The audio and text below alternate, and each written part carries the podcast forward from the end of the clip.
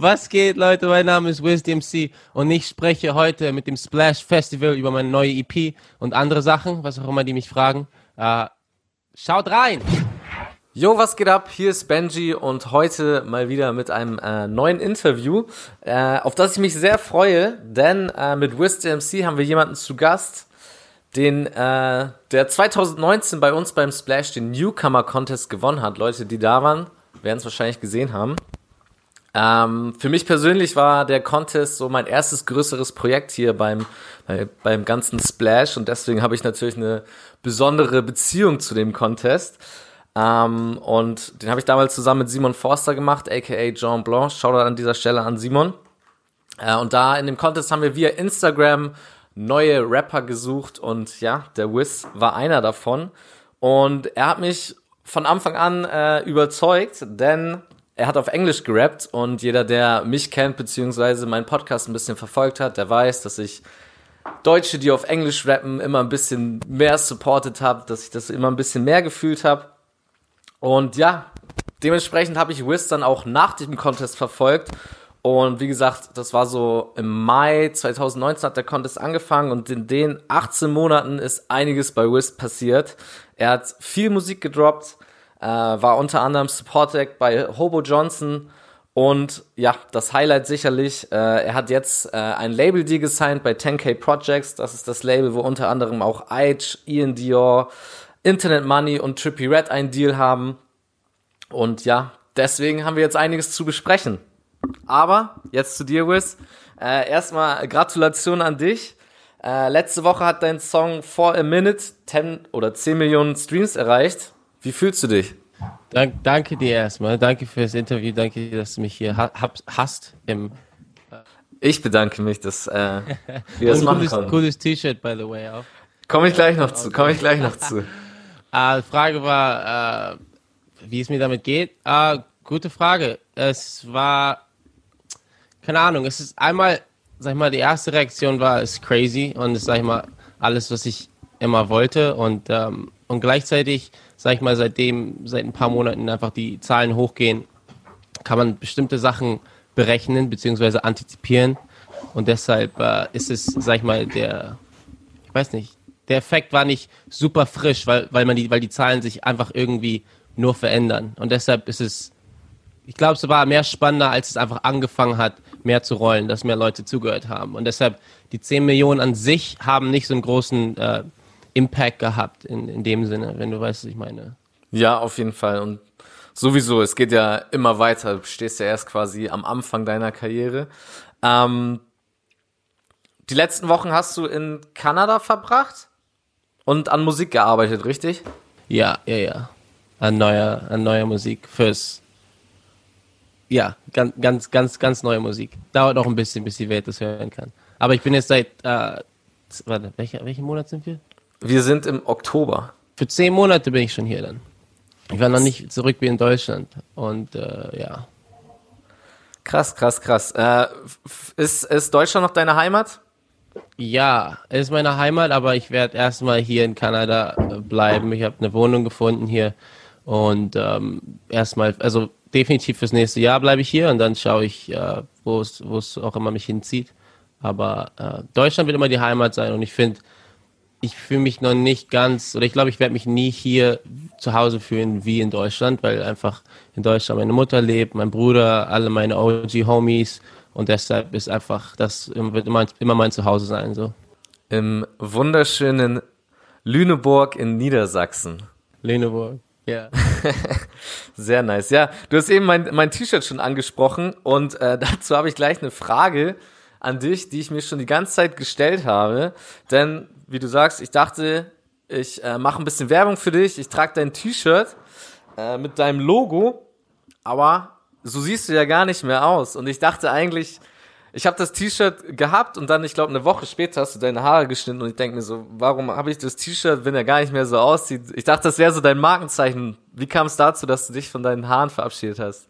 Äh, ich, ehrlich gesagt, was, was, ähm, ich war, also keine Ahnung, vor einem halben Jahr oder so habe ich geduscht und da ist ein, ein Dread rausgefallen. Und da habe ich, hab ich drüber überlegt, so, vielleicht ist Zeit loszulassen. Ich hatte die für drei Jahre wachsen lassen und die auch nie, sag ich mal, professionell behandeln lassen. Ich habe die einfach wachsen lassen.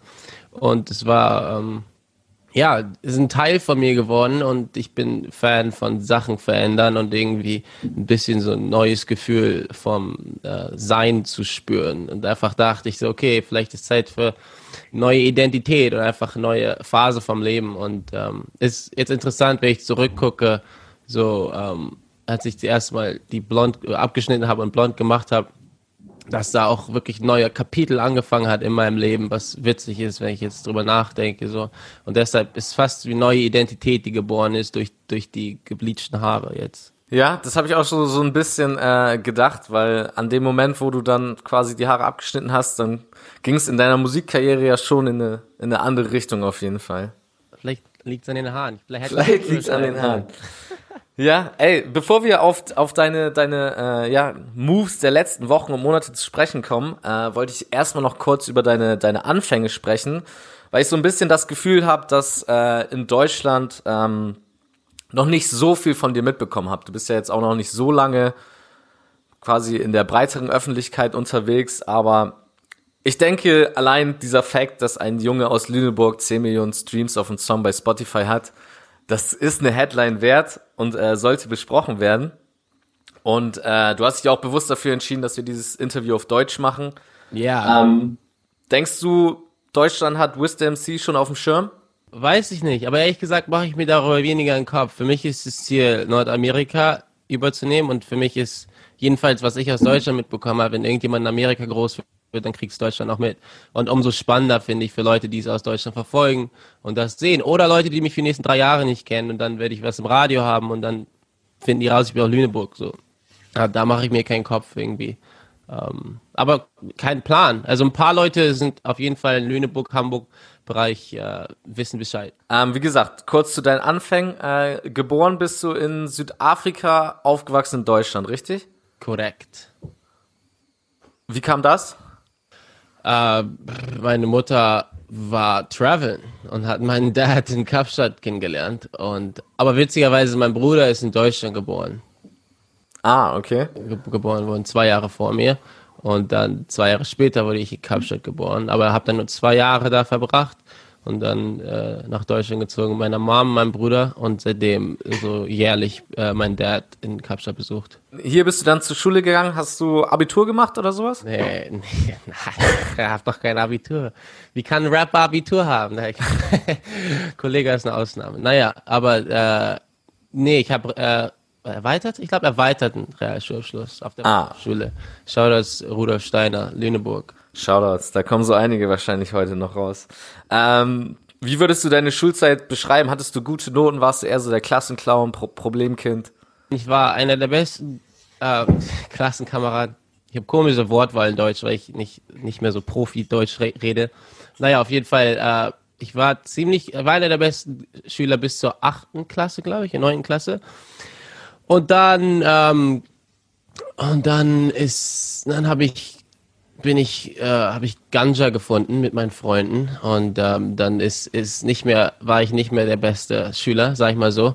Aber für interessante Fächer war ich immer, war ich immer dabei. Aber mein interessant, inter, äh, sag ich meine Interesse an Schule und und irgendwie gut zu sein im Schulsystem hat, war einfach nicht mehr, war nicht mehr so da. Also ich war auch ein Rebell für lange Zeit und ähm, war auch einfach, dachte ich so, ja, scheiß aufs Schulsystem und so. Hat sich ein bisschen ausbalanciert, so gegen 10., 11. Klasse.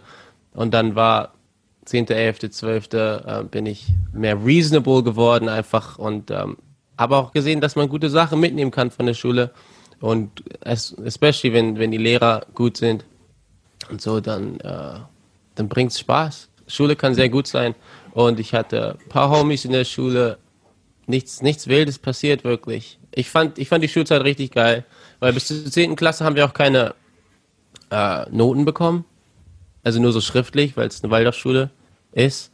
Und deshalb ähm, war es eigentlich war wenig Druck. Ich habe nie Druck wirklich gespürt und ähm, ja, in general würde ich sagen einfach average, above average und äh, und sonst Klassenclown. Einfach, ich habe gerne ein bisschen, bisschen Witze mit den Lehrern gemacht. Du, du meinst eben, äh, Ganja wäre ein Grund gewesen, war vielleicht auch ein anderer Grund, dass du dann vielleicht äh, zur Musik gefunden hast? Oder ja, ging das ja, das, das, das ging Hand in Hand. Ich glaube, wenn ich an Ganja denke, dann ist es das, das war, das war, wann war das? 2015 habe ich angefangen, äh, Dezember 2014 habe ich erstes, allererstes Lied gemacht.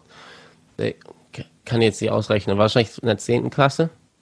Ähm, genau, deshalb war, ich hatte Interesse für, für Musik und dann, ja, und Ganja und dann war einfach Schule nicht mehr so interessant. Gab es dann einen, einen speziellen Moment, wo dir klar war, okay, du willst Rapper werden? Ehrlich gesagt war das ein, war das ein langsamer Prozess, wo ich einfach so für zwei Jahre gerappt habe und wirklich nur so meinen inneren Kreis die Mucke gezeigt habe, so sechs, sieben Leute oder so und dann habe ich so auf Partys gefreestylt und hier und da auf so Mini-Konzerten gespielt und ich fand es einfach, mir hat es einfach immer mega Spaß gemacht und ich habe mir nie doll Kopf drüber gemacht, oh, es wird Karriere oder nicht. Aber es war immer ein Funken von, dass ich, dass ich, sag ich mal, mein Improvement gespürt habe und dass ich dachte so, ja, wenn ich weitermache, dann werde ich einfach besser und irgendwann bin ich so gut, dass, dass da keine Chance ist, dass Leute mir nicht zuhören in dem Sinne. Und das war einfach mit jedem Lied, was ich gemacht habe und mit, mit jedem, mit jeder kleinen Show wurde quasi dieser Gedanke so so neu, äh, wie sagt man, ich habe kein deutsches Wort, so reinforced, so dass ich so, dass ich, dass ich mehr dran geglaubt habe einfach. Mit, yeah. jeder, mit jeder neuen Experience quasi. Und gab es dann den Moment, wo du zu, zu, deiner Mutter gegangen bist und meintest so, ey, Mama, ich glaube, ich will das hauptberuflich machen? Ich, ich, sie war, sie war echt immer dabei. Also sie war bei Konzerten gerne dabei. Sie fand, sie fand es einfach stark, dass ich, dass ich so invested da drin bin und dass ich das einfach immer durchgezogen habe. Sie war einmal, war Day One Supporter und immer noch mein, mein Favorite und, und biggest Supporter, wenn es an die Musik geht. Deshalb war es, war es einfach irgendwann. Also ich hatte auf jeden Fall Gespräche mit meiner Mom, wo sie dann vor zwei Jahren gesagt hat oder so, ja, willst du nicht irgendwie einen Plan B haben oder irgendwo eine Ausbildung oder so. Und dann habe ich ihr gesagt, nee, so mach dir, kein, mach dir keinen Kopf. Es wird maximal fünf Jahre dauern, bis ich Geld damit verdienen würde. Und jetzt ich, äh, drei Jahre, drei Jahre früher, äh, früher passiert. Läuft bei dir auf jeden Fall. Ähm, als du angefangen hast mit Musik, so äh, ja, zehnte Klasse, wer waren da so deine, deine Inspiration? Two Chains und Tiger waren große Inspiration. Ich fand einfach. Also eher so die, die Club, Club-Songs so. Ja, und ich, es war so eine, so eine Slow Transition von so RB wie Kid Ink und dann waren auf den Kid Ink-Songs so, also ich meine, Kid Ink rappt auch, aber sagen wir einfach so, so Chris Brown und, und Kid Ink, dann mit Feature-Songs, mit Tiger bin ich dann so immer mehr so von so RB-Rap zu mehr Rap gegangen und ich fand, ich fand es einfach faszinierend, über was sie geredet haben und quasi diese Fantasy World, äh, sag ich mal, ist recht für Teenager oder, oder sag ich mal, äh, wie sagt man, Jugendliche in, in meinem Alter zu der Zeit war einfach faszinierend, über was die geredet haben, dachte ich mir, wow, so, pff, wenn ich irgendwas machen will, dann will ich so ein Leben haben, so. Und deshalb, äh, ja, wie viele Jugendliche sich wahrscheinlich fühlen, so. Safe, safe. Ich habe hab, hab versucht, einen praktischen Weg zu finden und einfach das so, weil eine Sache, wie ich angefangen habe, war, ich war mit meinem Homie Shaq äh, bei mir im Zimmer in Lüneburg und wir haben uns Mucke angehört und ich habe ihn gefragt, so, yo, wie fangen Rapper an? Also die Rapper müssen doch irgendwann auch schlecht gewesen sein, so. Und dann haben wir einfach ein Beat gedownloadet von YouTube und haben einfach einen Song gemacht. Und dann ist mir einfach aufgefallen, so, ja, also kein, wenig Rapper reden darüber, wie, wie schlecht die mal waren, aber es ist, ist eine Realität, so. Und ich glaube, so, zu akzeptieren, dass egal was man anfängt, dass man schlecht ist am Anfang, ist, ist eine, kann, kann einen frei fühlen lassen, in dem Sinne, dass man einfach, ich habe mir einfach erlaubt, quasi die ersten zwei, drei Jahre richtig scheiße zu klingen. Und dadurch hatte ich, hatte ich irgendwie nie das äh, Verlangen, besser zu sein oder mehr so oder ist einfach, äh, ja. Diesen ersten Song, den du angesprochen hast, war da für dich schon direkt klar, okay, ich rap auf Englisch? Ich habe auf dem allerersten Song Deutsch gerappt mit, mit vielen englischen Wörtern und dann habe ich einfach immer mehr über die nächsten Wochen, ich habe vielleicht für drei, vier Wochen deutsche Sachen geschrieben, aber dann hatte ich immer mehr englische Wörter benutzt, dann habe ich einfach auf Englisch geschrieben, weil es einfach zu der Zeit war, war die Begründung, dass es einfach cooler klingt und, yeah. und dann über Zeit ist mir aufgefallen, auch das ist das Potenzial, dass es Leute erreicht, ist einfach viel, was heißt höher, aber in dem Sinne, mehr Leute können es verstehen. Also von, von China nach, äh, ne, nach Nordamerika können es alle verstehen. So 8 Milliarden Leute versus, oder 9, keine Ahnung, versus 80 Millionen, vielleicht 100 Millionen mit den Leuten außerhalb Deutschlands. So. Und deshalb kann man jedem zeigen und deshalb kann man mehr Feedback bekommen und einfach mehr, äh, mehr Platz für Improvement. So finde ich. Wie ging das denn, äh, wie ging das los bei dir? Wie hast du deine Karriere dann vorangetrieben? Du meinst vereinzelte Auftritte und so, wie, wie ging das vonstatten? Es war ehrlich gesagt ein ziemlich klassischer, sag ich mal so, äh, Rap-Werdegang, dass ich einfach äh, viel gefreestylt habe und das einfach auf Soundcloud hochgeladen habe. Soundcloud und dann hatte ich eine, 2016 eine Facebook-Page angefangen, wo ich dann Fotos gepostet habe und Musikvideos, die mein Bruder zu der Zeit viel, äh, viel gedreht hat. Und, ähm, und dann einfach wirklich Content gemacht und Fotos, Videos, Freestyles und das einfach über Jahre, bis ich einfach so ein Gespür bekommen habe, für was ich mag oder was für eine Ästhetik ich mag. Und dann ähm, es war wirklich einfach immer, ich habe immer am nächsten Song und am nächsten Musikvideo gearbeitet. Da war irgendwie nie eine Zeit, wo ich nicht irgendwie Mus am Musikvideo geschnitten habe oder ein Musikvideo geplant habe oder einen Song gemacht. Es war wirklich einfach rinse and repeat. Äh, weißt du, Beat suchen, Song machen, Video drehen oder einfach nächsten Song. Und dann habe ich in 2008, nee, 2017 angefangen, selbst zu produzieren und dann war, war Beat machen, schreiben, Song fertig, Video. Beat machen, schreiben, Song. Und, da, das, äh, und das bis, bis heute mache ich das. Und jetzt habe ich Produzenten, mit denen ich ähm, zusammenarbeiten kann. Glücklicherweise, weil die erweitern meinen Horizont.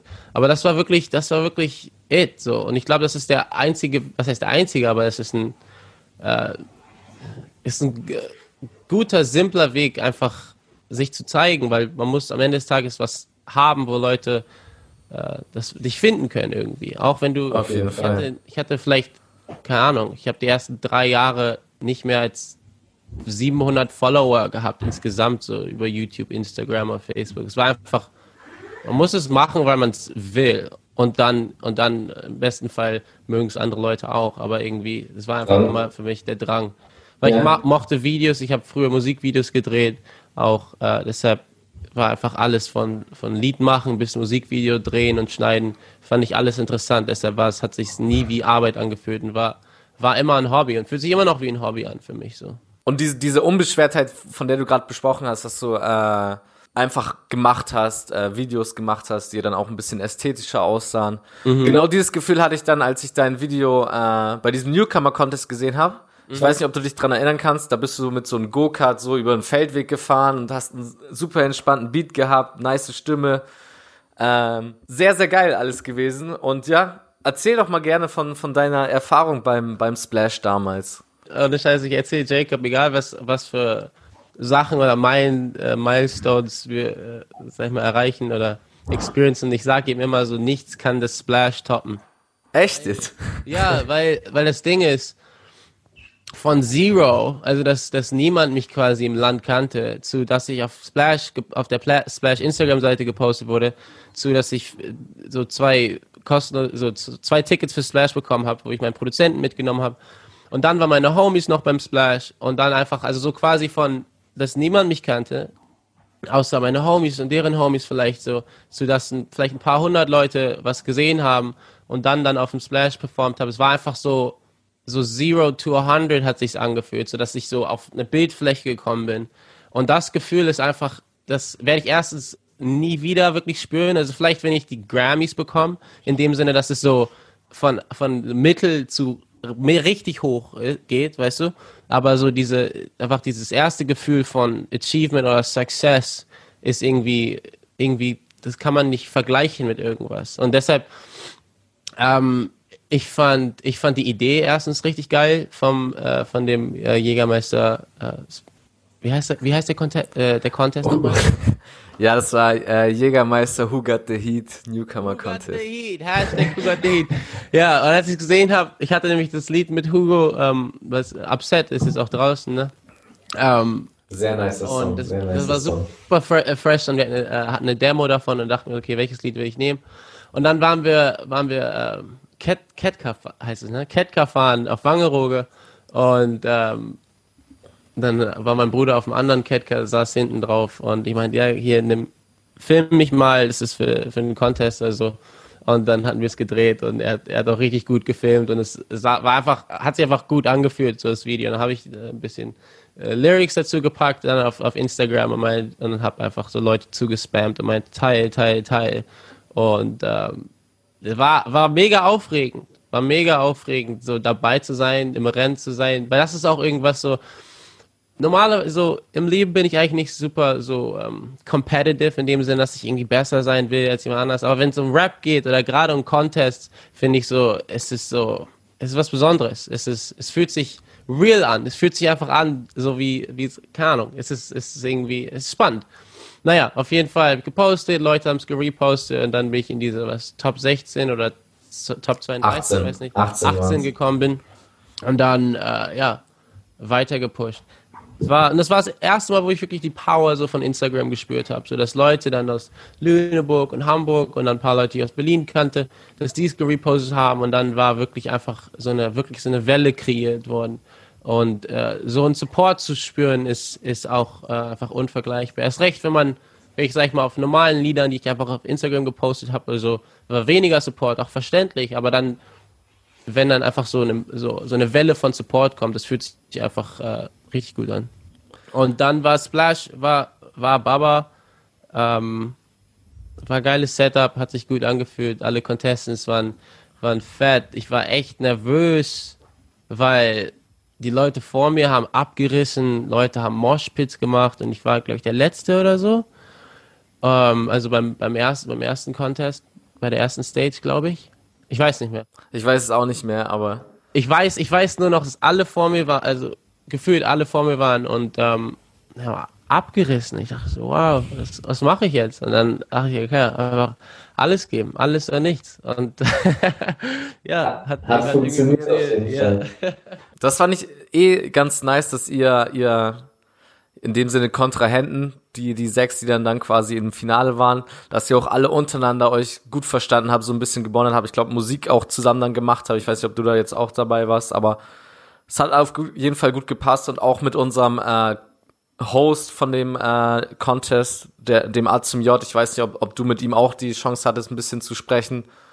Aber es hat auf jeden Fall alles gepasst. Auch eine Sache, die geholfen hat, dass Splash so einen Impact auf mein Leben hatte, war, dass ich äh, jetzt beim letzten Mal, als ich da war, ähm, dass ich in diese, dass wir da ins Studio gehen konnten und ich habe so, keine Ahnung, einfach, wir saßen im Studio und dann so, wer ist, wer ist da vorbeigelaufen? jetzt, jetzt vergesse ich die ganzen Namen, aber so, keine Ahnung, Nura oder dann ich habe J-Rock gesehen. Einfach so, war einfach crazy, so da zu sein. In, genau, in kurz zur Erklärung für die Zuschauer. Wir haben halt im, im Backstage ein äh, Studio, da wo unter anderem auch dieser Haftbefehl Gucci Main Song entstanden ist. Und äh, die Contest-Teilnehmer äh, durften danach dann äh, eine Session in dem Studio machen. Und die, die war halt genau im Backstage-Bereich, wo halt die ganzen Rapper rein und rauslaufen. Das war voll fett. Das hat sich echt, das war einfach ein crazy Gefühl. So. Und ich weiß noch, mein Bruder hat mit, mitgenommen und wir hatten da Jägermeister natürlich.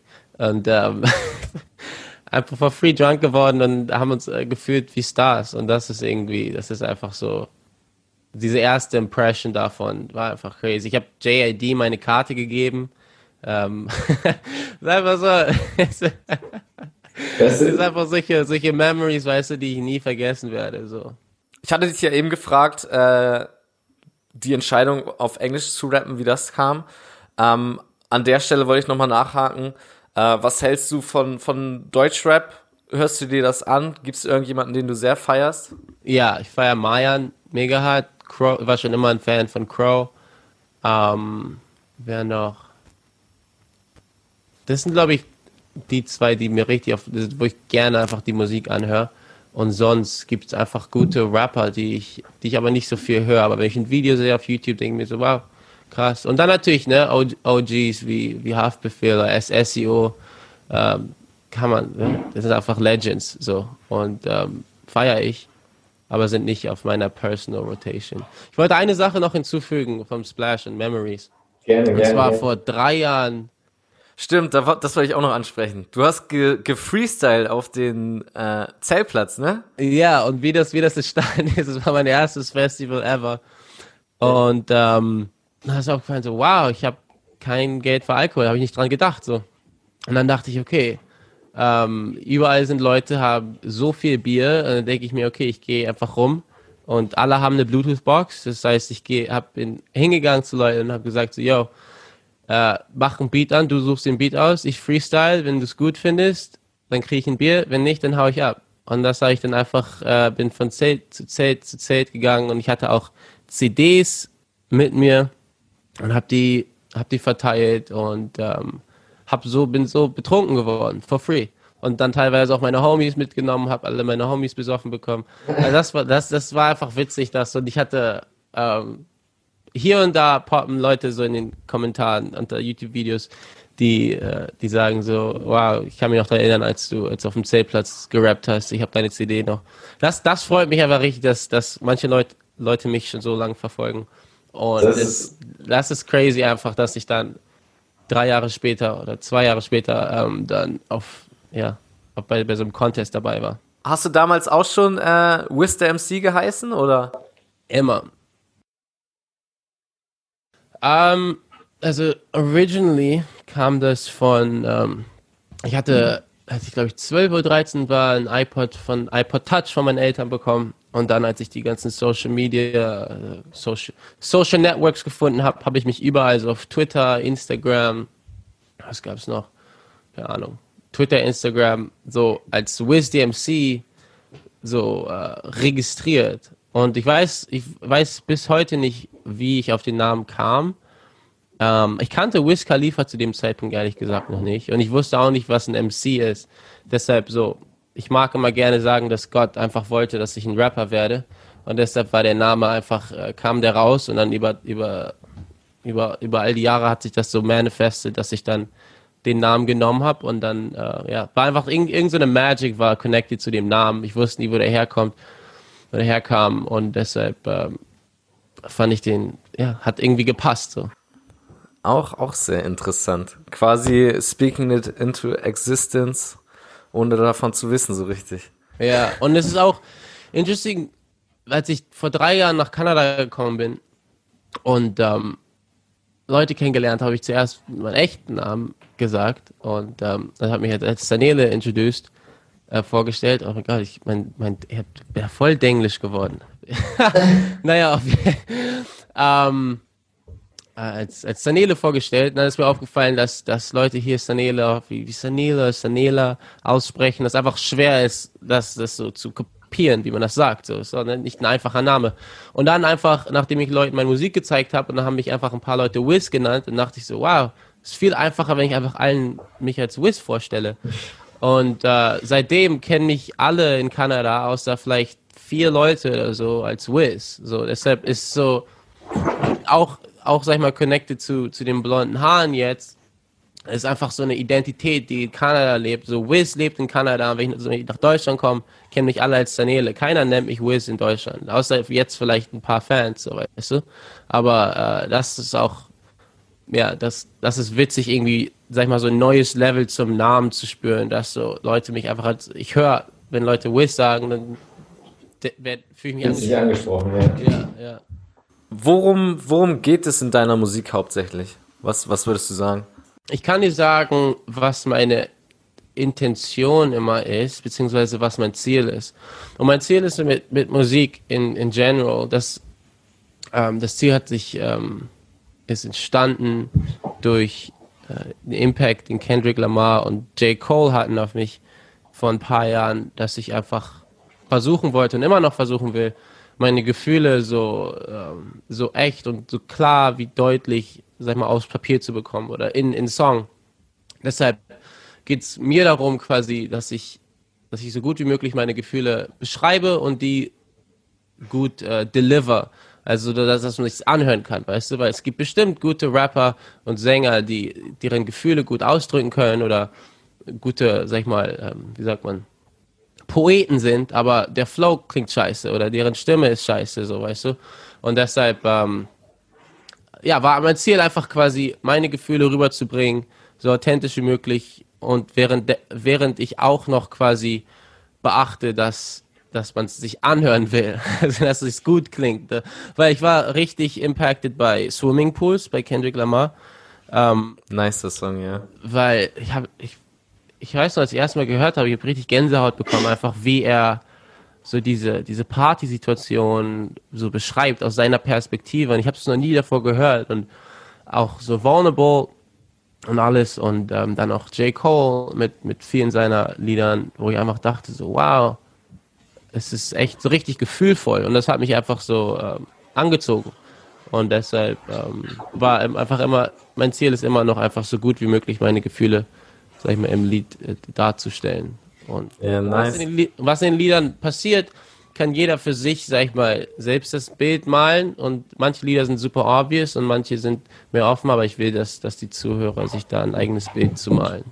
Ja, du hast eben schon äh, Kendrick Lamar und äh, J. Cole angesprochen. Dementsprechend haben sich deine heutigen oder deine Inspiration ein bisschen, ein bisschen geändert zum mehr lyrischen, würde ich sagen, oder? Also für mich war Beyond lyrisch einfach ähm, so emotional. Einfach deren äh, emotionale Intelligenz hat mich impressed und dachte mir so, wow, ich habe nicht viele Rapper davor gehört, die über Liebe rappen oder wie, wie, sag ich mal, wie man eine Beziehung hält mit einer anderen Person oder wie man sich einfach diese, diese, einfach diese komplette Welt von, von Liebe, in der man immer in der Popmusik hört, aber wenig in Rap. So immer mehr in Rap, was ich richtig cool finde. Auch, dass die ganzen äh, Trap-Rapper in Amerika jetzt über Gefühle und Heartbreak und so reden, finde ich super cool.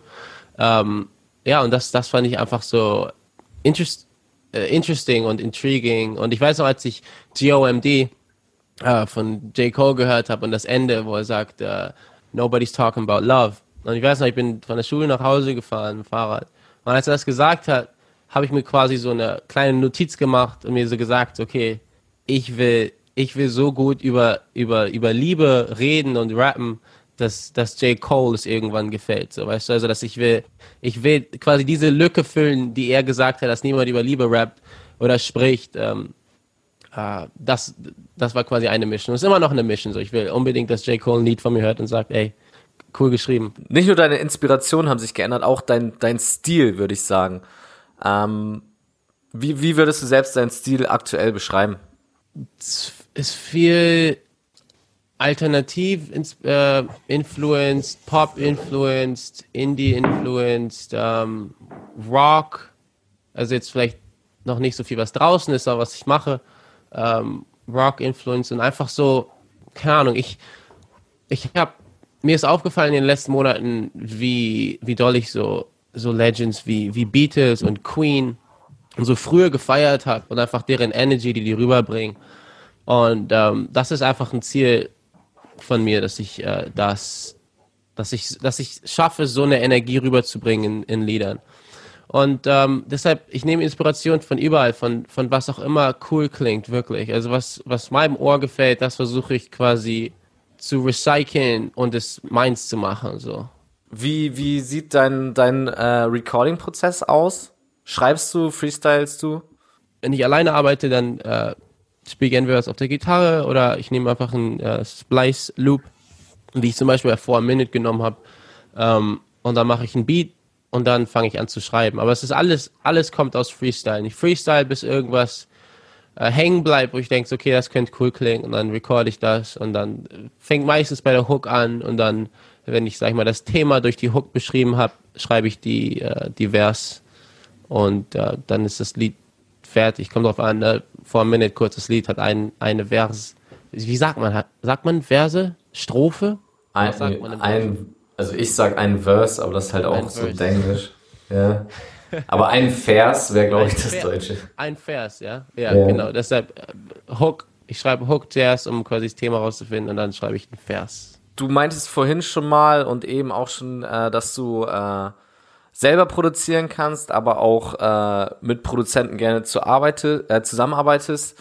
Äh, Gibt es da eine Crew? Du hast eben schon Hugo genannt, aber nochmal für die Zuschauer. Schau das zu Hugo. Schau an Hugo. ähm, ob es eine Crew gibt hier in Toronto, ist ein Produzent Jeff Hazen, mit dem ich äh, viel gearbeitet habe. und äh, wo wir nächstes Jahr sehr viel hören werden, was er produziert hat. Aber dieses Jahr werden wir ein Lied hören von ihm, ähm, was auf der EP ist.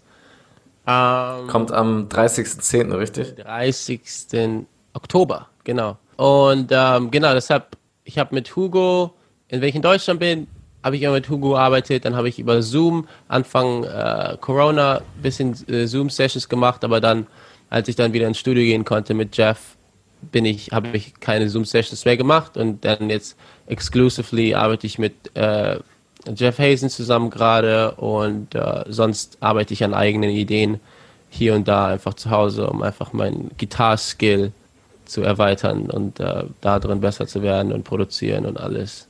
Aber es ja basically die zwei Leute und dann habe ich jetzt auch angefangen mit Songwritern zu arbeiten. Jetzt zwei in, äh, in Toronto. Was auch interesting ist, weil ich habe für lange Zeit ähm, fand ich die Idee nicht cool, dass andere Leute mit dir schreiben, bis ich jetzt dann verstanden habe, dass es immer noch, sag ich mal, dass es meine Vision ist, die zum Leben kommt und Songwriter können in dem Sinne, jedenfalls für mich helfen die, helfen die mir ähm, bestimmte, weil am Ende des Tages ist es immer eine Story, wenn ich ein Lied schreibe. Das heißt, ich kann quasi teilen, über was ich schreiben will und dann können die Songwriter vorschlagen, in welche Richtung es geht oder Wörter vorschlagen. Aber es ist immer noch, dass ich es schreibe und die helfen, sind so Co-Writers. Und irgendwie, dass ich mich, dass ich offen war für den Gedanke, äh, für den Gedanken, äh, dass Leute mitarbeiten können an Liedern, war auch, äh, hat sich frei angefühlt. Also ich habe mich einfach ein bisschen ja, ich lerne, ich lerne einfach viel und ich lerne gerne von anderen Leuten. Und die sind äh, successful Writer und ich will ein guter Songwriter werden und sein und äh, deshalb hilft es, hilft es mir auf, auf vielen Ebenen. Und es ist, ja, es ist cool zu, zu äh, kollaborieren mit Leuten, für denen ich äh, Respekt habe und äh, denen ich vertraue, so in dem Sinne. Es ist alles, es ist alles kleiner, kleiner Circle, so. Ich bin, ich bin nicht der Typ, der oder nicht mehr, der, der Beatpacks anhört oder der mit irgendeinen Leuten einfach Sessions macht und guckt, ob was Gutes rauskommt. Weil mit, ja, ja.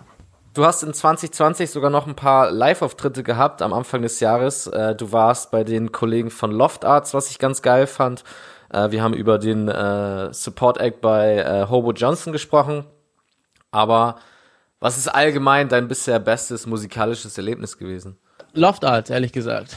So also nice, die, ne? Die Band, ja, das war, war eine crazy Experience, eine ganze Band zu haben, die die Instrumente auswendig kann oder auf äh, die, die waren einfach, die waren einfach crazy, waren einfach crazy gut und seitdem will ich einfach nur noch mit einer Band performen und äh, daran arbeite ich gerade, dass sobald äh, die Bühnen sich wieder öffnen, dass ich da wie Bruno Mars auf die Bühne jumpen kann mit, mit meinen äh, mit den ganzen Leuten aus der Band. Ähm, der war super inspirierend und das glaube ich mein Highlight so far, was, was Performance angeht. Ja. Ein Meilenstein ist aber auf jeden Fall jetzt äh, das Signing bei 10K Records. Mhm. Ähm, wie kam es überhaupt dazu? In kurz, wir haben mit vielen Labels geredet und gerade um die Zeit, wo wir eine Entscheidung treffen wollten, kam Homemade, äh, Zach und Tony und Molly ähm, auf ein auch ein Zoom-Call und die haben sich einfach gut angefühlt, was die in der Vergangenheit gemacht haben mit deren Künstlern und einfach wie innovativ die äh, Sachen approachen und äh, wie viel Freiheit die den Künstlern geben. Das war einfach attraktiv für mich persönlich und dass sie einfach, dass sie einfach deren Kopf im Internet haben und nicht in, in alten Methoden, wie man Musik angeht oder äh, wie man ja einfach einfach die sind nicht die, die sind nicht hängen geblieben auf auf alten äh, Strategien, sag ich mal so, und probieren neue Sachen aus und kennen das Internet, Internet besser als, als, als jeder andere. Und deshalb äh, war das für mich so ein No-Brainer zu dem Zeitpunkt. Natürlich war da viel Papierzeug, wo ich mit meinem Anwalt drüber gegangen bin, aber sag ich mal, als das über war, äh, als, wir, damit durch waren, hat sich einfach gut angefühlt. Hat sich gut angefühlt, mit denen zu sein und bis jetzt habe ich keine Beschwerden. Ich mache Musik, wie ich die davor gemacht habe und ähm, ja, also es, ja, es, es, hat, also es hat so angefangen, dass ich das im äh, als erstes, als der erste Song von mir, Do What I Want, geplaylistet wurde auf Spotify, dass ein paar Labels eine E-Mail äh, uns E-Mails geschrieben haben. Und dann Anfang 2020 haben mehr Labels äh, uns angeschrieben und dann im März haben wir einfach angefangen mit, mit allen Zoom-Calls zu haben und alle Leute kennengelernt und dann einfach äh, gesehen und dann halt auch einfach Advice von meinem Anwalt genommen und äh, Isaac und Michael aus LA, was deren Experience ist mit den Labels und mit den Leuten da drin. Und Homemade ist, ist special, weil die sind halt so ein uh, Joint Venture von 10K, mhm. was immer noch ein Indie-Label ist, aber halt so Connections zu Majors hat äh, durch Elliot Grange. Und, ähm, und Homemade ist run bei, bei Zach und Tony. Und ich bin quasi der, ich glaube, dritte oder vierte Künstler in, in deren Realm. So, deshalb, ich krieg die, ich krieg so komplette Attention von denen. Es ist nicht so, dass ich jetzt zum Beispiel beim großen Label, wo 700 Künstler sind, signe und dann bin ich einfach keine Priorität, bis ich einen Hit habe. So, deshalb, ich fühle ich fühl mich gesehen und ich fühle mich appreciated und fühle mich wie eine Priorität. Und das finde ich ist wichtig und das kann man nicht überschauen. Und selbst wenn man das 10K-Roster anguckt, wenn man das als, sag ich mal, einfach im 10K-Label-System sieht, dann bin ich auch, keine Ahnung, das sind vielleicht zwölf Künstler oder so da drauf. Also es ist und das Standard für Major Labels ist mindestens 30 Künstler und das ist wenig. So. Deshalb es, es fühlt sich mehr an wie so eine, wie eine kleine Gruppe von Talent, wo, wo viele Leute einfach äh, vom Label dran arbeiten. Und ich, ich bin grateful dafür, dass, dass die mich considered haben und dass sie interessiert sind und soweit haben die, machen die einen guten Job und ich freue mich auf neue Releases und sehen, was für ähm, ja, was für Karten die spielen werden, weil viel ist einfach Business und Marketing, wovon ich keine Ahnung habe, aber interessiert bin, wie das funktioniert und wie es funktionieren wird. Als ja. Ja, du hast eben schon gesagt, es war ein längerer Entscheidungsprozess, gehe ich dahin oder dahin, aber die Gründe hast du ja schon sehr gut äh, erläutert. Und ja, jetzt bist du äh, hauptberuflich Musiker. Ist sicherlich der Anfang, aber was sind jetzt deine nächsten Ziele?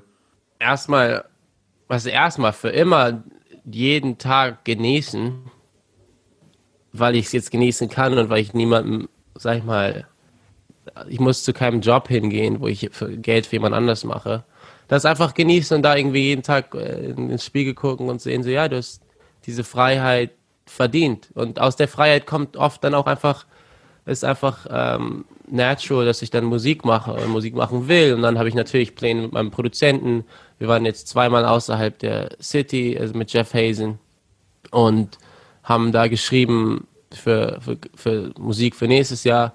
Und ähm, es ist einfach, ich habe keine, was, also ich will unbedingt touren, ne, aber das, das kann ich, habe ich ja nicht in der Hand. Ähm, aber ne, neben einer Welttournee sind meine Pläne einfach Musik weiterhin, äh, sag ich mal, zu betrachten und angehen wie ein, wie ein Anfänger und so ich weiß nicht, ob naiv das richtige Wort ist, aber irgendwie neue Wege zu finden, mich neu zu äh, reinventen. Also einfach weiterhin neue Musik machen, neue Richtungen ausprobieren, äh, mal wieder mehr Rap-Sachen machen, mal wieder Sachen, wo ich gar nicht drauf rappe, eigene Produktion, einfach musikalisch meinen Horizont erweitern, weil ähm, weil eine Sache, die ich auch machen will, ist Songwriter sein für so, keine Ahnung, für so James Blake und Rihanna und, und Frank Ocean. Ich will, ich will Texte schreiben, wo, wo Leute das singen wollen, weißt du? Ich will, ich will ein guter Songwriter werden. Und das ist, das ist einfach mein Ziel. Ich will, ich will richtig gut werden in dem Bereich, dass ich theoretisch sagen, wenn ich in drei Jahren keinen Bock mehr habe auf die Bühne, dass ich einfach genug Geld verdienen kann äh, hinter, hinter, äh, hinter der hinter den Gardinen. so, ja. Ähm, also gibt's gar nicht, das ist jetzt Klischeefrage, aber hast du diesen, äh, diesen Blick, wo siehst du dich in zehn Jahren? Gibt, gibt's das bei dir oder ist es eher so? Ja, ja, in, in zehn Jahren habe ich mindestens eine Stadion, Stadiontour in der like, Weltstadiontour gemacht. Und in zehn Jahren war ich auch mindestens einmal in den Top 10 größten Künstlern der Welt. Also das ist einfach so, dass ich der größte Künstler der Welt werden will, dass das ein Ziel ist, beziehungsweise dass ich so, ähm, und das ist, glaube ich, die arroganteste Seite von mir, dass es inevitable ist, also dass, es, dass, dass da kein Weg drumherum ist, dass ich, dass ich der größte Künstler der Welt werde. Und das ist, das ist wirklich einfach ein Ziel, finde ich, weil du kannst nicht weiter zielen als das, weißt du?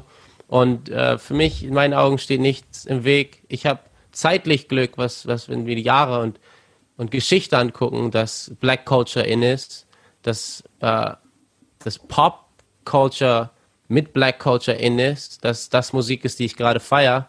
Und ich mache richtig, richtig gute Lieder. Und da, da, ist einfach kein, kein Weg drumherum, dass, dass das jeder hören will. Das ist quasi, wie ich die Welt betrachte. Vielleicht auch ein bisschen dieses, äh, wie nennt man das, Law of Attraction, wenn man etwas oft genug äh, man muss sich da sehen können, weißt du, wenn man, wenn man, wenn man, wenn man sich nicht da sehen kann, dann ist es wahrscheinlich nicht richtig für einen. Und ähm, ich habe keine Ahnung, was das heißt, ne, der größte Künstler der Welt zu sein. Aber ich will es rausfinden. Weißt du, ich wollte schon immer so, ich habe Teil, ich war nie wirklich broke in meinem Leben. Aber ich hatte schon Zeiten, wo ich einfach 30 Euro oder 50 Euro auf dem Konto habe. So, keine Ahnung, wenn es um Essen geht, konnte ich immer bei meiner Mom sein oder so. Aber so eine Frage war für mich, wenn ich immer Leute gehört habe, dass so, ah, reich sein ist, ist äh, evil und Leute, die reich sind, sind nicht happy. Und dann dachte ich mir, okay, meine Mission ist, so reich wie möglich zu sein und zu sehen, ob ich noch happy sein werden, happy sein kann. Weißt du, weil ich glaube nicht daran, dass so, und ich spüre auch nicht, dass so Geld macht nicht glücklich. Geld kann, kann dir eine Art von, von Safety und Security kaufen, was natürlich valuable ist, aber gleichzeitig Geld an sich macht nicht happy. Und deshalb, aber ich will es rausfinden. Ich will, ich will eine Milliarde Euro, eine Milliarde Dollar machen und ähm, und noch in Lüneburg rumlaufen und mir Döner holen. Weißt du, also ich will einfach rausfinden, was, was, äh, wie heißt es, keine Ahnung, gab doch bestimmt mal so eine deutsche Fernsehshow, irgendwie äh, Mythos oder like Wahrheit oder Mythos oder irgendwie sowas.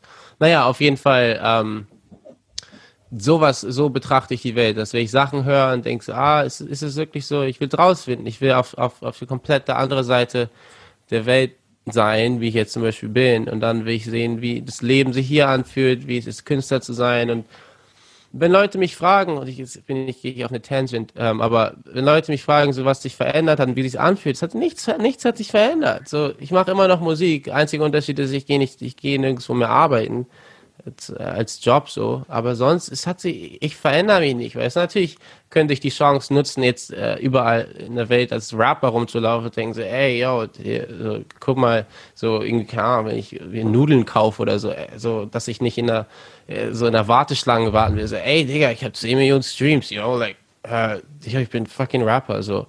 Also Respekt muss man sich verschaffen so und ich habe ich hab keinen Drang mich mir irgendjemandem zu beweisen. Nochmal nochmal zu deinem zu deinem Label Deal. Du hast jetzt innerhalb keine Ahnung von ein paar Jahren das geschafft. Äh, ich glaube drei Jahre meintest du vorhin. Ne, insgesamt, also 2000, Ende 2014 habe ich das erste Lied, sagen wir 2015 habe ich angefangen. Das heißt fünf, fünf Jahre. Fünf Jahre habe ich Mucke gemacht. Schon, schon recht fix auf jeden Fall. Ähm, was waren die größten Probleme dabei? Einfach das Commitment, das durchzuziehen. Aber das kam auch naturally. Also zum Beispiel in Toronto, als ich 2017 angekommen bin, bin ich zu Open Mics gegangen und habe da performt. Und ich habe ich, ich hab nie erwartet, dass quasi das Künstlerleben leicht sein wird. Und es war auch nicht, sag ich mal, immer leicht in dem Sinne. Und ähm, deshalb, ich hatte nie eine Erwartung, wie es sich anfühlen sollte. Deshalb war Tag für Tag, weißt du, weißt du, dann spielst du Konzerte. Ich hatte teilweise auch in so einem kleinen Raum performt, wo ich für eine Person 45 Minuten Set performt habe, für zwei Leute 45 Minuten Set. Das war aber alles so ein Teil von der Journey und ich war excited zu performen und ich wollte einfach besser werden, performen und schreiben und ähm, deshalb ich würde vielleicht, ich würde wahrscheinlich lügen, wenn ich sagen würde, es war keine einzige Hürde da, aber wie ich die Hürden betrachtet habe, waren es mehr wie, wie Challenges und Sachen, die ich äh, rausfinden wollte, wie es sich anfühlt und ähm, wie es ist, da drinnen zu sein. Und deshalb hatte ich nie irgendwas, worüber ich mich beschweren, beschweren konnte, wirklich. Also es gab natürlich Momente, wo ich meinen Job als Barista, als ich angefangen habe, das ätzend fand, weil ich nicht gut war und es sich stressvoll angefühlt habe und dachte so, oh, ich wünschte, ich hätte einfach, äh, ich wünschte, ich würde einfach auf, im Radio laufen und ich würde Geld verdienen mit Musik, aber man kriegt es nicht den einfachen Weg. Also man muss Sachen rausfinden und, und, und lernen und neue, neue Wege ausprobieren. Und äh, deshalb ich, könnte ich dir ehrlich gesagt nicht sagen, was die größte Hürde ist, weil ich war, habe mich, seitdem ich Deutschland verlassen habe, 2017, war ich einfach so ready für eine größere Journey und ich wusste nie, wie die aussieht, aber ich habe einfach Musik war einfach immer eine Sache, die, die bei meiner Seite war und ähm, die mich jetzt hier hingebracht hat in dem Sinne. Wenn jetzt jemand inspiriert ist von, von, von deinen Worten und sagen wir, okay, ich will, will auch äh, Musik machen, was wäre der eine Rat, den du ihm geben würdest, den er immer befolgen müsste? Sei treu zu dir selbst, in dem Sinne, dass man irgendwann auch ins Spiegel gucken muss und sehen muss, dass dass vielleicht Rapper sein nicht der Weg ist. Vielleicht ist es Produzent, vielleicht ist es Manager, vielleicht ist es Accountant im Label. Es gibt aber auch hunderte von Jobs, die, die im Musikbusiness sind, wovon, glaube ich, viele Leute, die Rapper werden wollen, nicht dran denken. Und natürlich, viele Leute wollen einfach Rapper werden. Aber zum Beispiel, ich wollte immer Kameramann werden und Regisseur. Und dann kam ich halt, habe ich Musikvideos gedreht und dann wurde ich durch Musikvideos inspiriert, eigene Musik zu machen. Und das war Glück, was heißt Glückssache, aber in, in, sag ich mal, keine Ahnung, ich, ich glaube nicht an Glück, ich, ich glaube, dass das alles für einen Grund passiert. Aber irgendwie neben, neben den, äh, sag ich mal, äh, 0815 inspirierenden Sachen wie äh, glaub an dich selbst, arbeite hart und ähm, lass dir niemand, lass dir nichts einreden. Man muss auch einfach irgendwann realistisch im Leben sein, weil es gibt Leute, und ich kenne Leute, die 28, 29 sind und immer noch versuchen, Rapper zu sein. Und es geht nicht darum, dass sie scheiße sind oder dass sie keine Chance haben, aber viel hat einfach im Leben zu tun mit Timing, so, weißt du? Also, dass man einfach akzeptiert und dann schaut, okay, was, wie kann ich das jetzt angehen? Manche Leute wollen unbedingt famous Singer, äh, Sänger werden und gehen die auf Tour und merken, Tour ist gar nichts für die. Vielleicht wollen die einfach Songwriter werden sein. Aber dass man einfach, wenn es um Musik geht, dass man sich äh, erst, also als allererstes der Intuition folgt und guckt, also einfach das macht, was, was sich gut anfühlt. Und das ist für manche Leute fünf Jahre, zehn Jahre Musik zu machen. Und ähm, ja, und es ist einfach wichtig, auch ehrlich mit, mit sich selbst zu sein und, und nicht, nicht in der Illusion zu leben. Also zum Beispiel, und gleichzeitig eine Illusion ist nicht schlecht, weil ich habe die ersten drei Jahre in meiner Illusionwelt gelebt, wo ich, äh, Illusionwelt, in meiner Illusion, dass ich, dass meine Musik gut war. Und die war nicht gut, aber die war gut für mich. Oder sag ich mal, es war gut genug, dass ich Potenzial gesehen habe. So. Und ich sehe mich nicht in dem Sinne wie so ein äh, Spezialfall, dass ich anders bin oder speziell, aber ich habe mit 16 angefangen zu rappen und ich habe seitdem fast jeden Tag gefreestylt und geschrieben und äh, ich war im, ich hab, bin nie zu Partys gegangen. Ich war in Deutschland zweimal im Club in meinem kompletten Leben. Ich war vielleicht insgesamt, wenn neben vielleicht auf sieben Hauspartys und ich hatte, ich, ich war, ich war, war nie in diesem, in diesem Nightlife drin. Das war mein Sacrifice, so weißt du. Das, das ist so, ich, ich gehe, ich gehe nicht raus und mache keine Party. So. Und es war nicht, dass ich so, oh, ich will unbedingt Party, aber nee, ich mache Musik. Es war einfach auch was, was, was natural, so, weißt du, es hat einfach, hat sich einfach so, ja, sag ich mal, mal, einfach so rauskristallisiert. Aber das, was man einfach sieht, dass, wenn man wirklich, egal was ist, ob du, ob du Handwerker werden willst oder ob du Poet sein willst oder Schriftsteller, du musst einfach bestimmte Sachen zur Seite legen. Und ähm, ich glaube, in Englisch heißt es Delayed Gratification, so dass man nicht zum Beispiel heute Abend saufen geht und dann mit Mädchen rummacht, was, was sich im Moment gut anfühlt, sondern dass man äh, Kapitel 1 von seinem ersten Buch schreibt, was erstens wahrscheinlich richtig schlecht sein wird, erstens, äh, zweitens sich niemand an, an äh, wie man lesen will. Ja. Und das ist einfach, kommt eigentlich, wenn man es objektiv betrachtet, komplett scheiße ist. Deshalb lohnt sich theoretisch nicht im Moment. Aber wenn du jeden Tag ein Kapitel schreibst für die nächsten sieben Jahre, dann in, in so vier, fünf Jahren, wenn du es Leuten zeigst, dann werden die vielleicht sein so, oh, das, da kann ich was drin sehen. Und vielleicht dauert es so, länger. Auch dieses, dieses Prinzip, äh, ich komme gerade nicht auf den genauen Namen, aber wenn du äh, irgendetwas 10.000 Stunden lang machst. Genau, ja, Mastery. Ja, ja, Mass, ja genau, ja, diese 10.000 Stunden. Und ähm, ich glaube, ich habe, ich habe, ich habe, glaube ich, einmal, einmal, es gibt so einen 10.000 Stunden Rechner, wo man eingeben kann, wie oft man das gemacht hat und wie lange, keine Ahnung. Bestimmt bin ich jetzt bei so 10, 11 oder 12, 12.000 Stunden. Also ich glaube daran auch. Und Kendrick Lamar und J. Cole und einfach viele, viele erfolgreiche Leute reden über diese 10.000 Stunden. Und, ähm, und eine Sache auch, wenn es um, um, um, um Träume oder um äh, Visionen geht, ist wichtig, einen Plan zu machen. Ich hatte legit mir einen 10-Jahres-Plan gegeben. Und es hat halt glücklicherweise nach fünf Jahren geklappt. Aber ich habe mir zehn Jahre gegeben quasi. Ich, ich AK Musik für zehn Jahre. Und wenn es nach zehn Jahren nicht klappt, ich habe nicht mal nach einem Plan B, aber es war einfach, ich habe zehn Jahre Zeit. Als wenn mein Leben nur noch zehn Jahre geht und da einfach alles rein, reingetan. Und äh, ich glaube, das ist, was viele abhält, von irgendwas äh, anzufangen. Weil wenn man sich zehn Jahre gibt, also es ist irgendwie, es ist halt einfach ein riesen, ein riesen Plan und wenige Leute, das Recht im Internet, wo gefühlt alle Leute cool sind heutzutage, sich drei Jahre oder vier Jahre oder fünf oder länger im Internet zu blamieren unter seinen Freunden, ist vielen Leuten das nicht wert. So. Und andererseits so, deine Freunde, die jetzt hast, die wirst du nicht mehr in sechs Jahren haben, so, weißt du?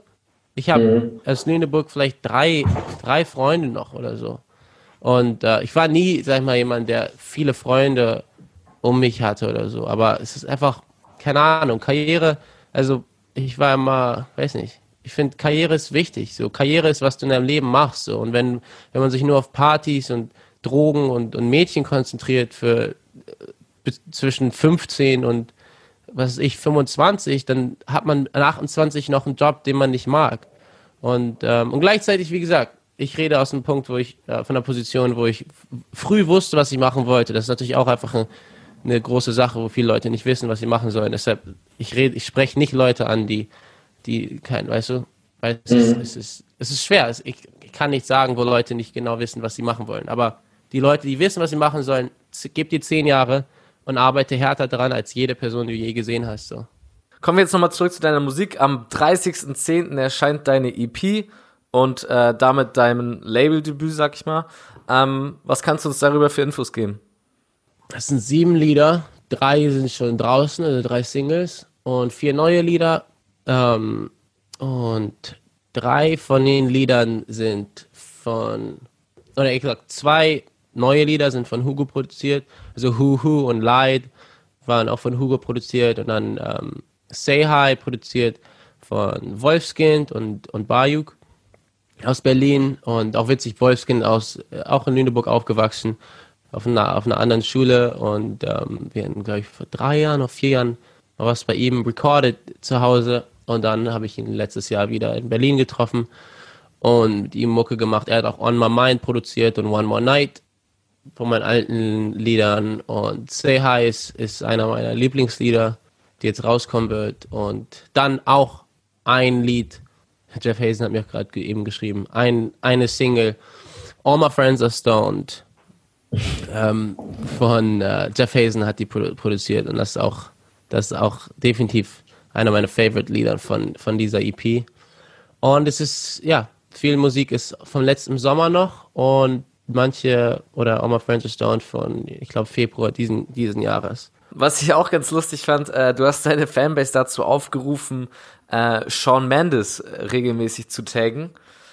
Ähm, weil du bis zu deiner EP seine Aufmerksamkeit haben willst. Äh, was hat es damit auf sich? Auch bezüglich deines äh, ja, Spitznamen, den du dir selber bei Instagram gegeben hast. Ich glaube, Black Sean Mendes with an Edge. Korrekt. Um, ähm, also wie das angefangen hat, war, dass ich, ich glaube, letztes, letztes Jahr oder Anfang dieses Jahres habe ich mit, mit Jacob gefacetimed und wir hatten geredet und ich meinte irgendwie, ja, ich will Musik machen wie Black Sean Mendes with an Edge. Und dann meinte er so, yo, schreib das auf oder so. Und dann habe ich ein paar Tage später das als meine Instagram-Bio gemacht. Und ich fand die Idee einfach witzig, weil Sean Mendes ist einfach eine mega Popstar.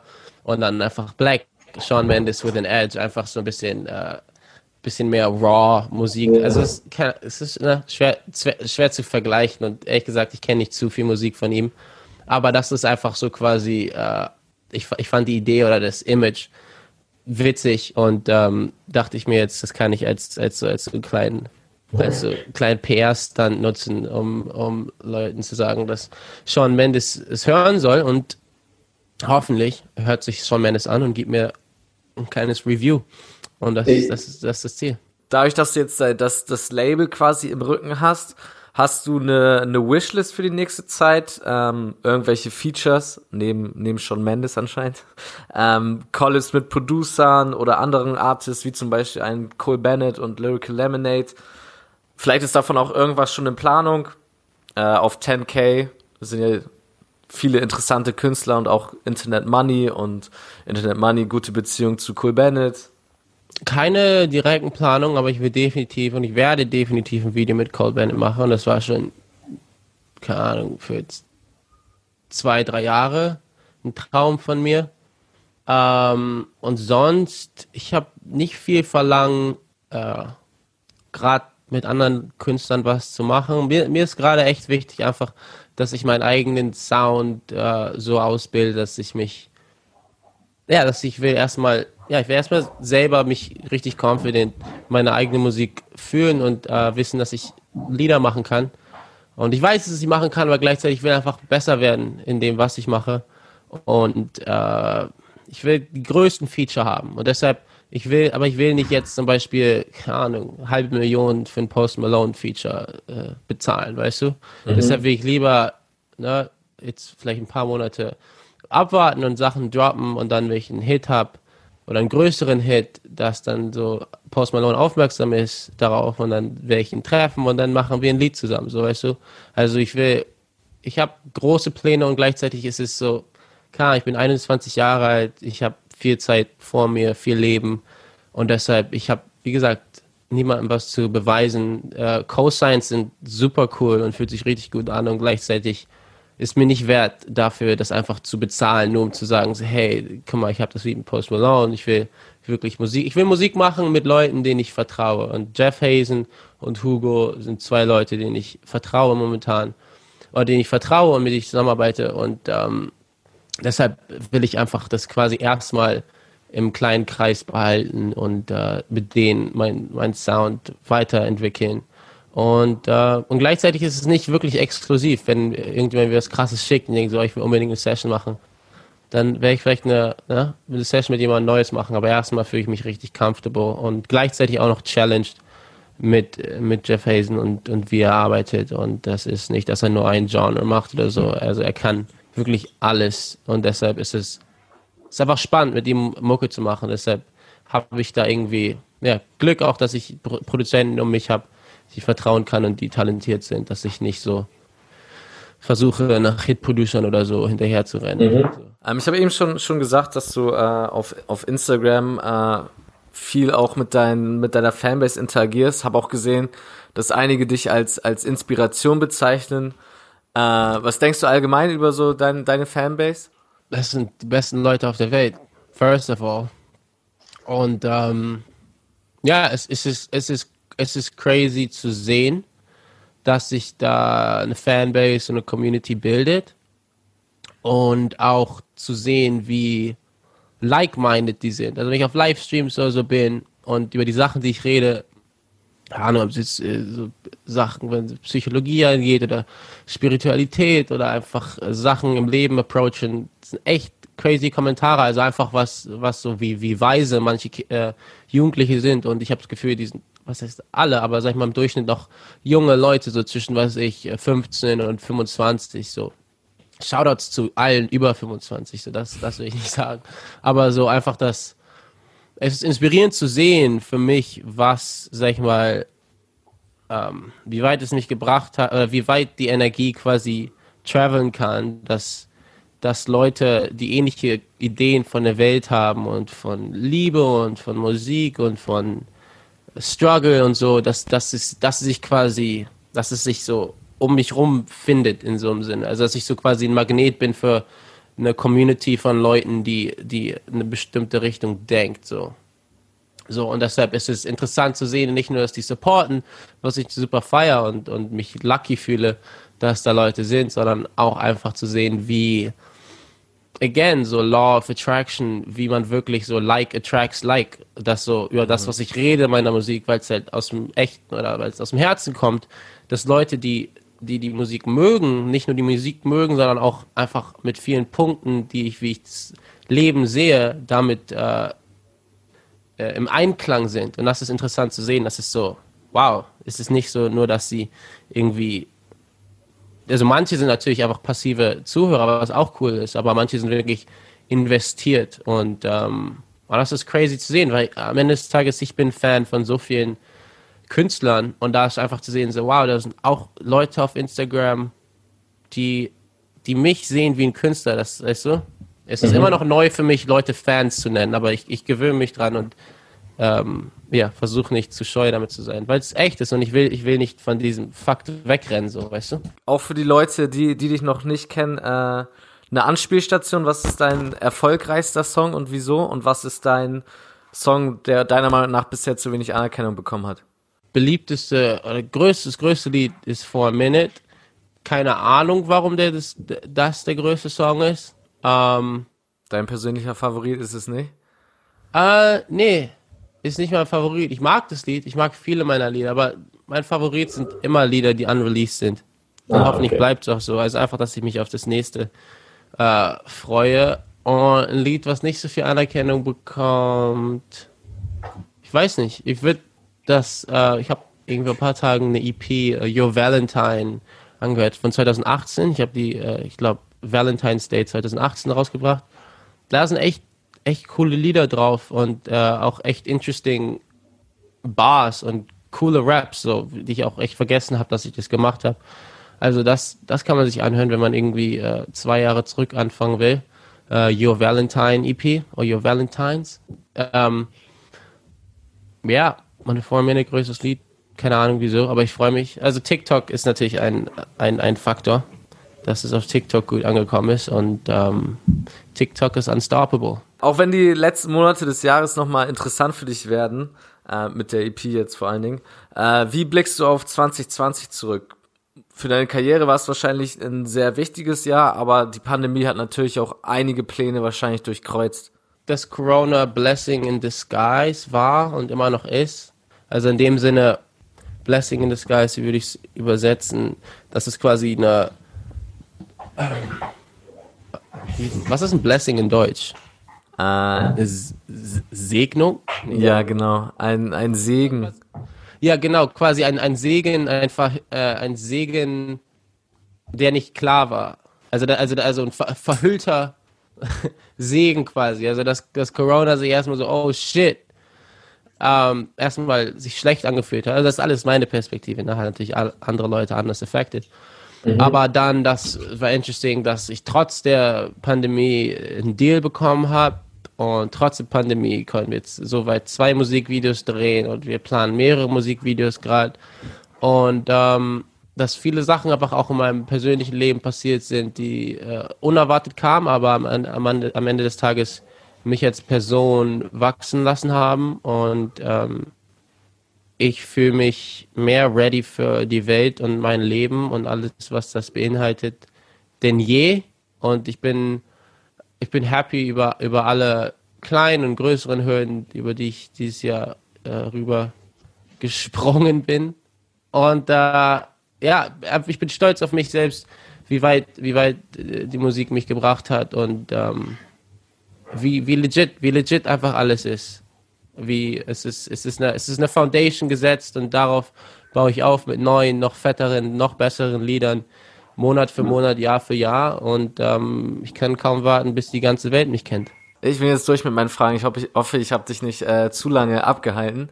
Nein, dank, danke dir, Benji. Danke. Kein, kein Problem. Irgendwelche äh, Leute, die du noch äh, shoutouten willst oder irgendwas zum Abschluss an deine deutschen Fans? Shoutouts, Shoutouts No Home, Shoutouts, um, Shoutouts uh, Slick Sip, Young Sack, um, MC Buttfuck, um, um, Interessante Namen auf jeden Fall. Young Sack, uh, Shake the Chef, MC Buttfuck und Juicy Cock. Das sind, das sind No Homes. Liebe an euch. Und ähm, ja, danke Deutschland fürs Zuschauen, fürs Zuhören. Danke Benji. Auch danke für deinen ganzen Support, ähm, den du letztes Jahr schon geleistet hast, ähm, hinter, hinter den Kulissen. Und ähm, ja, viel Liebe ans ganze Splash-Team. Sag Hallo zu allen. Und äh, danke dir.